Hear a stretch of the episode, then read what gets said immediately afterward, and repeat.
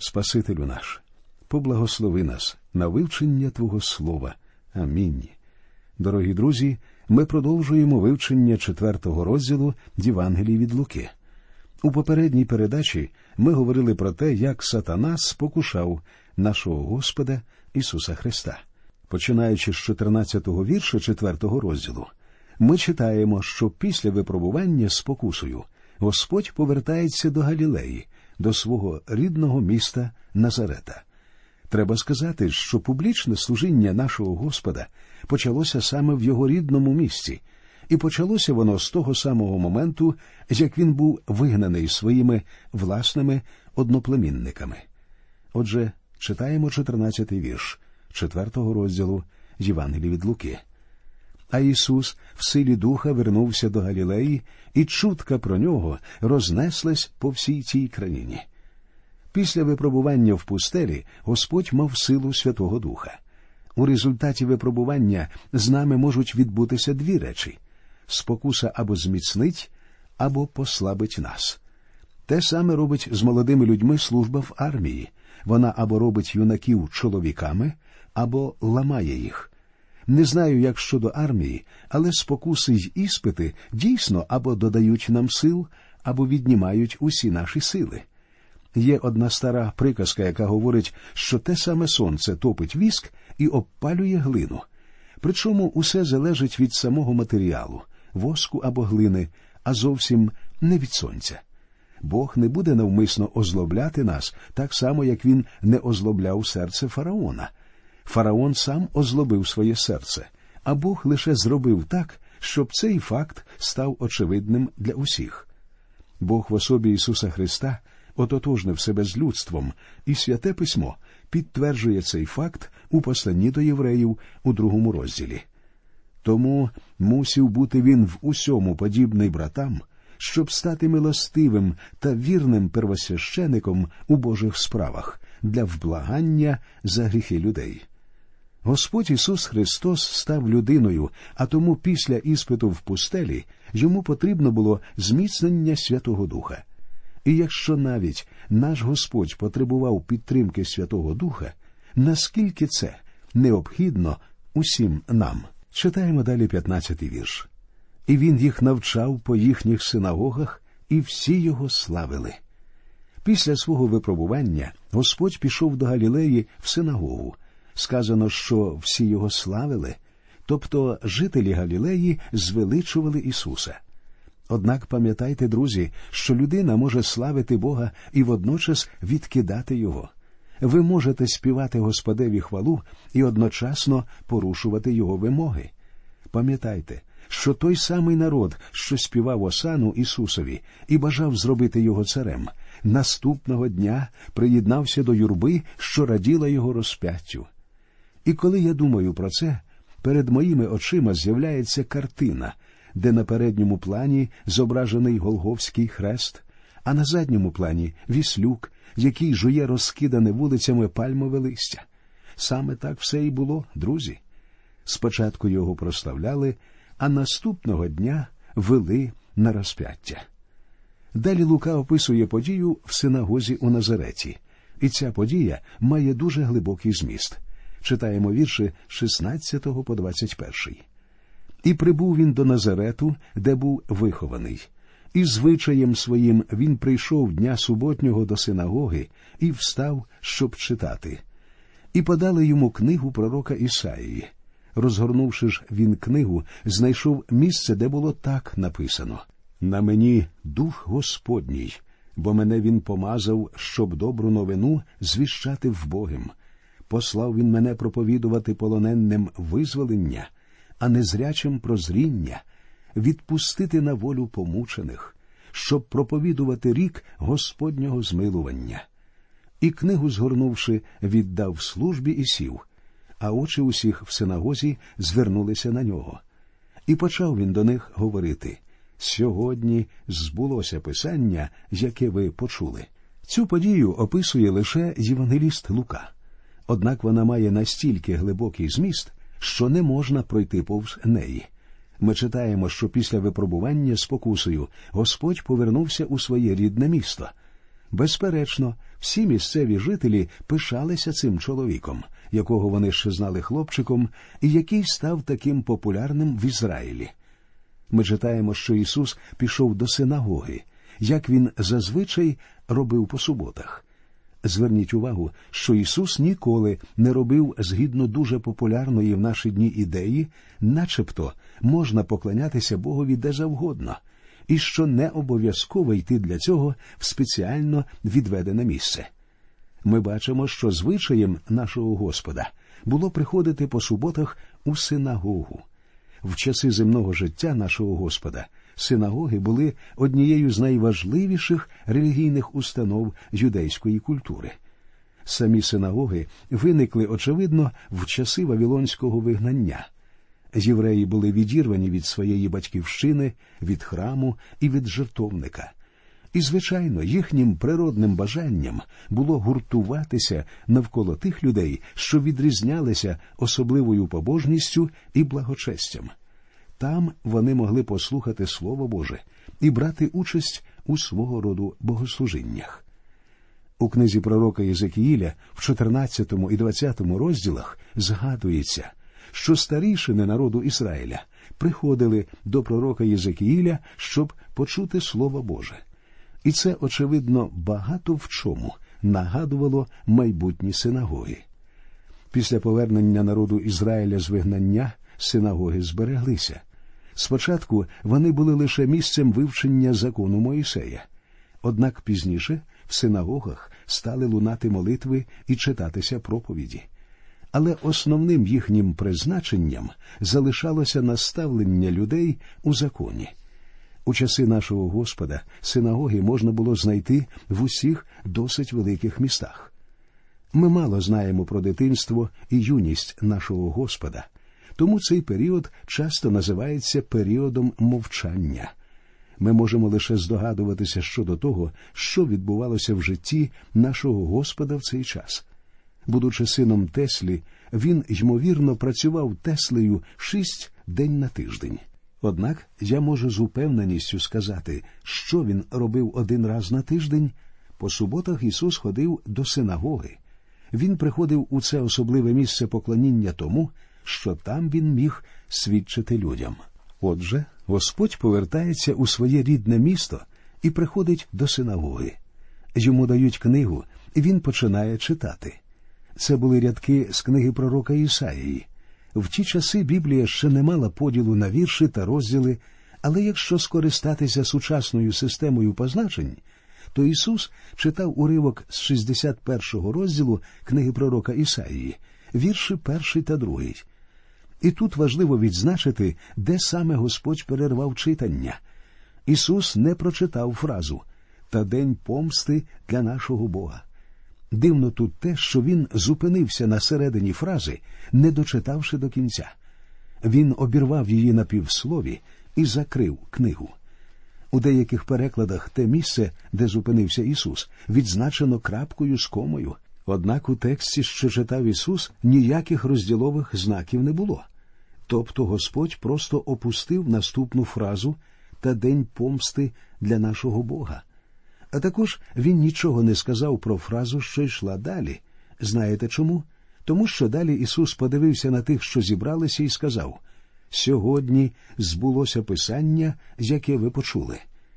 Господь прочитав лише той уривок пророцтва, що був виконаний до того моменту. Що ж стосується недочитаної частини, то вона ще тільки повинна буде збутися в момент його другого приходу, тобто День помсти Божої ще не настав. Ви можете запитати, що це за день помсти. Це той самий час, про який Бог сказав у другому псалмі, у восьмому вірші. Жадайте від мене, і дам я народи тобі, як спадщину твою, володіння ж твоє аж до кінця землі. Як саме Бог збирається дати Ісусові у спадщину народи? На це відповідає дев'ятий вірш того ж псалма. Ти їх повбиваєш залізним жезлом, потовчеш їх, як посуд гончарський. Саме в такий спосіб прийде до влади Господь, і це буде справжнім днем помсти.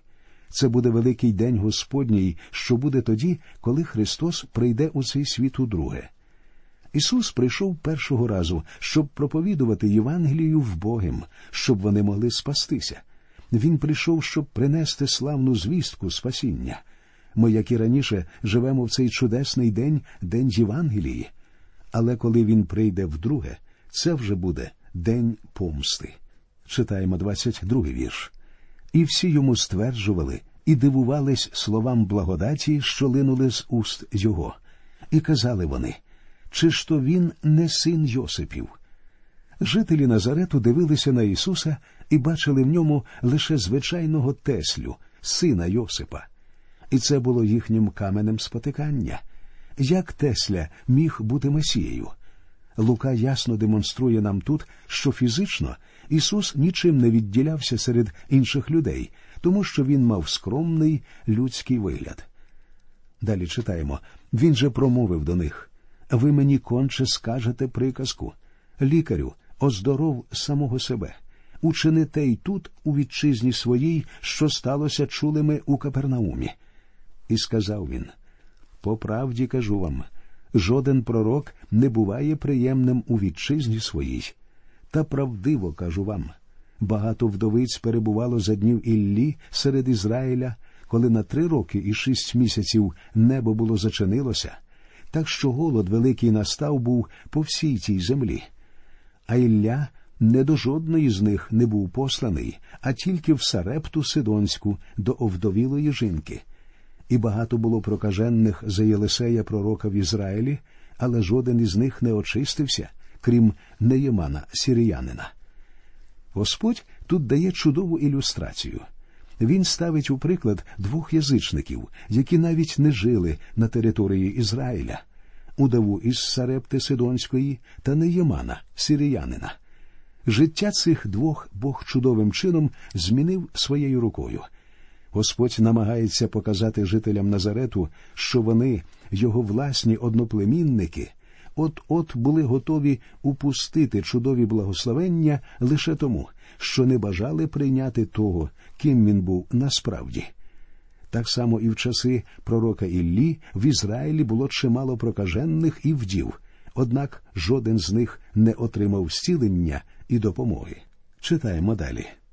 І всі в синагозі, почувши оце, переповнились гнівом, і, вставши, вони його вигнали за місто і повели аж до краю гори, на якій їхнє місто було побудоване, щоб скинути додолу його але він перейшов серед них і віддалився. Отже, жителі Назарету відкинули Господа. Назарет розташований у досить гористій місцевості, а тому ці люди повели Ісуса на вершину гори, збираючись скинути його вниз. Але Ісусові вдалося якимось незрозумілим чином сховатися. Далі ми читаємо, що Ісус переміщає центр свого служіння в Капернаум і продовжує свою роботу. І прийшов він у Капернаум, Галілейське місто, і там їх навчав по суботах. Починаючи з цього вірша і до кінця розділу, дається опис одного дня з життя Ісуса. Багато хто з нас хотіли б провести з ним хоча б один день, і Лука робить це можливим для нас. І Матвій, і Марк повідомляють нам про те, що Господь Ісус зробив Капернаум місто на березі Галілейського моря головним містом свого служіння замість Назарету. Він змушений був піти на оце, оскільки його власні одноплемінники не захотіли прийняти його. Однак настав день, коли Господь був змушений і жителям Капернауму сказати слова, які Лука наводить в десятому розділі. А ти, Капернауме, що до неба піднісся, аж до аду ти зійдеш. У зв'язку з тим, що центр його служіння знаходився в Капернаумі, перед жителями цього міста розкривалися приголомшливі можливості. Однак Боже світло покладає на людей особливу відповідальність. Читаємо 32-й вірш. І дивувались науці його, бо слово його було владне. По суботах Господь учив народ у синагогах, але він учив не як книжник або фарисей. У його навчанні відчувалася влада, на яку він спирався. І був чоловік у синагозі, що мав духа нечистого демона, і він закричав гучним голосом Ах, що нам до тебе, Ісусе Назарянине? Ти прийшов погубити нас? Я знаю тебе, хто ти, Божий святий. А Ісус заборонив йому, кажучи Замовчи і вийди з нього. І, кинувши демон того на середину, вийшов із нього, нічого йому не пошкодивши. І всіх жах обгорнув, і питали вони один одного, кажучи, що то за наука, що духом нечистим наказує з владою і силою, і виходять вони. І неслася чутка про нього по всіх місцях краю. Ми живемо в такий час, коли демонізм знову піднімає свою огидну голову. Поклоніння сатані стало в наші дні реальністю. Демони бешкетували в часи нашого Господа, але й зараз вони теж не сидять без діла. Навіть використанням наркотиків неможливо пояснити деякі вчинки і дивовижні злочини, що роблять люди в наші дні. Єдине логічне пояснення цим явищам це діяльність і участь сатани. Після синагоги Господь, очевидно, пішов у дім Петра, і там йому довелося зцілити тещу майбутнього апостола. А як вийшов він із синагоги, увійшов в дім Симона. Теща ж Симонова у великій гарячці лежала, і просили за неї його. І, ставши над нею, він заборонив тій гарячці, і вона полишила її. І зараз, уставши, теща їм прислуговувала. Сказано, що теща Петра лежала в гарячці, тобто у лихоманці. Ми читаємо, що це була досить сильна гарячка, але Господь заборонив гарячці та утихомирив хворобу. Так само Господь робив із гріхом. Ми читаємо, що теща Петра відразу ж зцілилася і стала служити їм. Коли Христос зціляв кого-небудь, здоров'я поверталося до людини негайно, і тривалого процесу видуження не було потрібно. Це безсумнівно було чудо. Іноді мене запитують ви вірите в божественні зцілення? На це я завжди відповідаю. А які ще зцілення ви знаєте? Усі зцілення відбуваються силою Бога. Саме це і хоче сказати нам лікар Лука, хоча далеко не всі лікарі усвідомлюють цей факт. Один мій знайомий лікар якось сказав наступні слова саме Бог дає зцілення всім моїм хворим, хоча рахунок за лікування вони одержують від мене. Я можу призначити пацієнтові лікування, але лікує саме Бог. І це, друзі, істинна правда. Читаємо далі. Коли ж сонце заходило, то всі, хто мав яких хворих на різні недуги, до нього приводили їх. Він же клав свої руки на кожного з них та й їх уздоровляв. Із багатьох же виходили й демони, кричачи та говорячи Ти син Божий. Та він їм забороняв і не давав говорити, що знали вони, що Христос Він. Коли ж настав день, він вийшов і подався до самотнього місця. А люди шукали його, і, прийшовши до нього, його затримували, щоб від них не відходив. Він же промовив до них і іншим містам я повинен звіщати добру новину про Боже царство, бо на те мене послано. І він проповідував по синагогах Галілеї.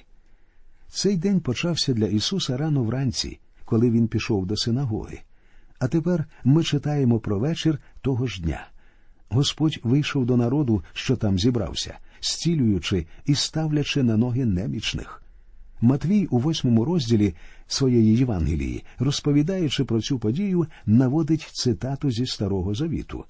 Щоб справдилося, що сказав був Ісаїя пророк, промовляючи Він узяв наші немочі і недуги поніс. Господь чудовим чином зціляв людей, як і пророкував Ісаїя в 53 розділі, в 4 вірші. Направду ж, він немочі наші узяв і наші болі поніс, а ми уважали його за пораненого, ніби Бог його вдарив поразами й мучив. Господь узяв на себе немочі та хвороби людей, незважаючи на те, що народ Ізраїлю вважав, що це він був покараний і уражений Богом. Іноді й ми ставимося до Господа саме так. Але справа в тім, що Ісус зціляв цих людей зовсім не по їхній вірі. Лише його великий жаль спонукав Господа заступатися за цих нещасних. Нам сказано в посланні до Галатів у шостому розділі, другому вірші, що ми повинні виявляти подібне співчуття і у наші дні. Несіть тягарі один одного і так виконаєте закона Христового. Давайте будемо усі прагнути до цього. На цьому, друзі, ми закінчуємо нашу передачу і продовжимо її в нашій наступній радіопрограмі. Нехай Господь вас рясно благословить до нових зустрічей в ефірі.